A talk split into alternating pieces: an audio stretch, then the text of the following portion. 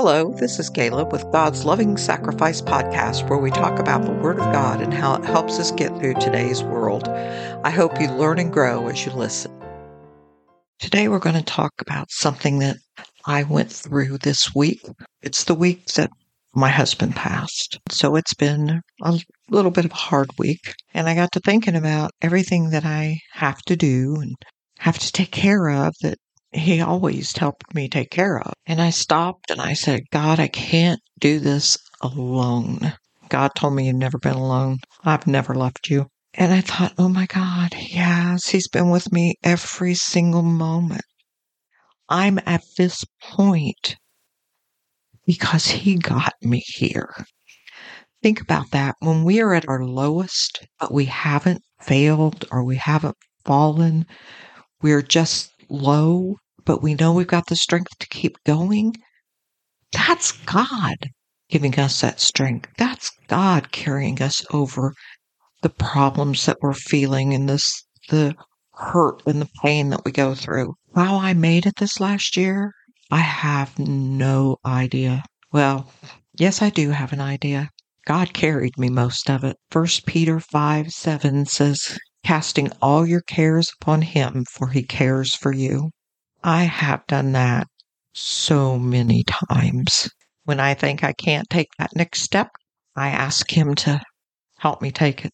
When I think I can't make it up the slight little incline that's in front of me, he helps me up there. Philippians 4:13 says I can do all things through Christ who strengthens me.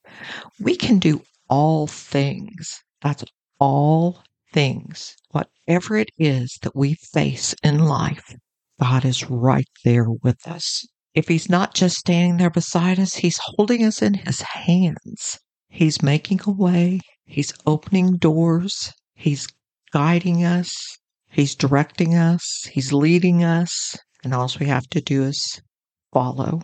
Hebrews 13, 5 through 6 says, Let your conduct be without covetousness. Be content with such things as you have. For he himself has said, I will never leave you nor forsake you. So we may boldly say, The Lord is my helper. I will not fear what man can do to me. And I don't fear what man can do, do to me.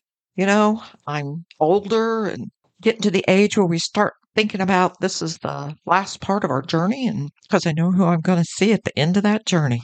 And when I go through trials down here and I get through them, I have to think that's one more mile to the finish line. When we know who we believe, when we know who we count on, when we know where our life is with Jesus Christ, we don't have to fear anything. Psalms 25 1 says, To you, O Lord, I lift up my soul. O my God, I trust in you. Let me not be ashamed. Let not my enemies triumph over me. We have to let Him be our leader, our guide. But there are some times we know that the Holy Spirit is here.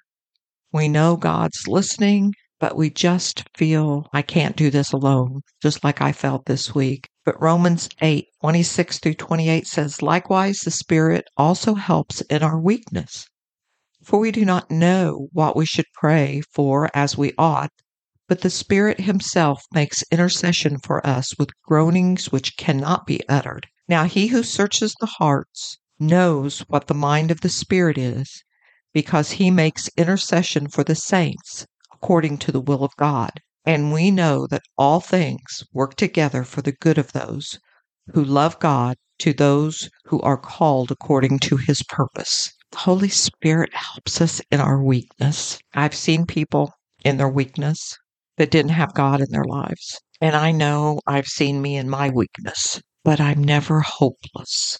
I am never totally alone. That's the difference for Christians and for non Christians. In our weakness, we still have our joy.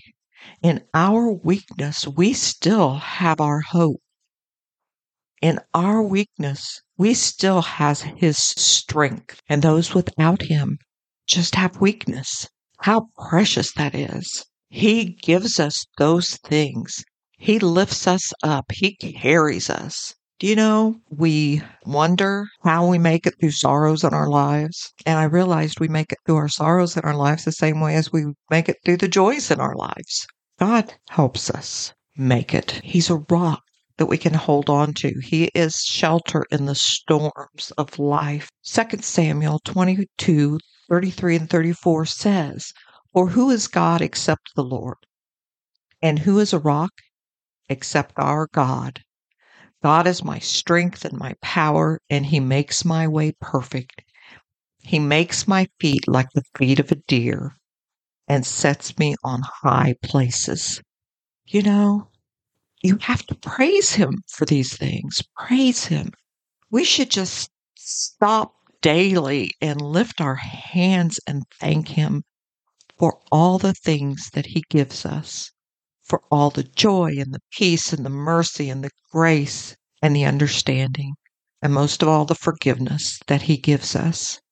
Romans 8 35 through 37, I'm going to leave you with, and it says, Who shall separate us from the love of Christ? Shall tribulation or distress or persecution or famine or nakedness, peril or sword? As it is written, For your sakes we are killed all day long. We are accounted as sheep for the slaughter. Yet in all these things we are made more than conquerors through Him who loved us. I pray that you enjoyed today's episode. If you have any comments or questions, you can leave a message by contacting me on the website at www.godslovingsacrifice.com. And while you're there, you can catch up on all the other episodes, check out the reviews, and even read the blog. You can also leave a comment on Facebook at God's Loving Sacrifice. Thank you for spending time with us today. And until next time, may God richly bless and keep you.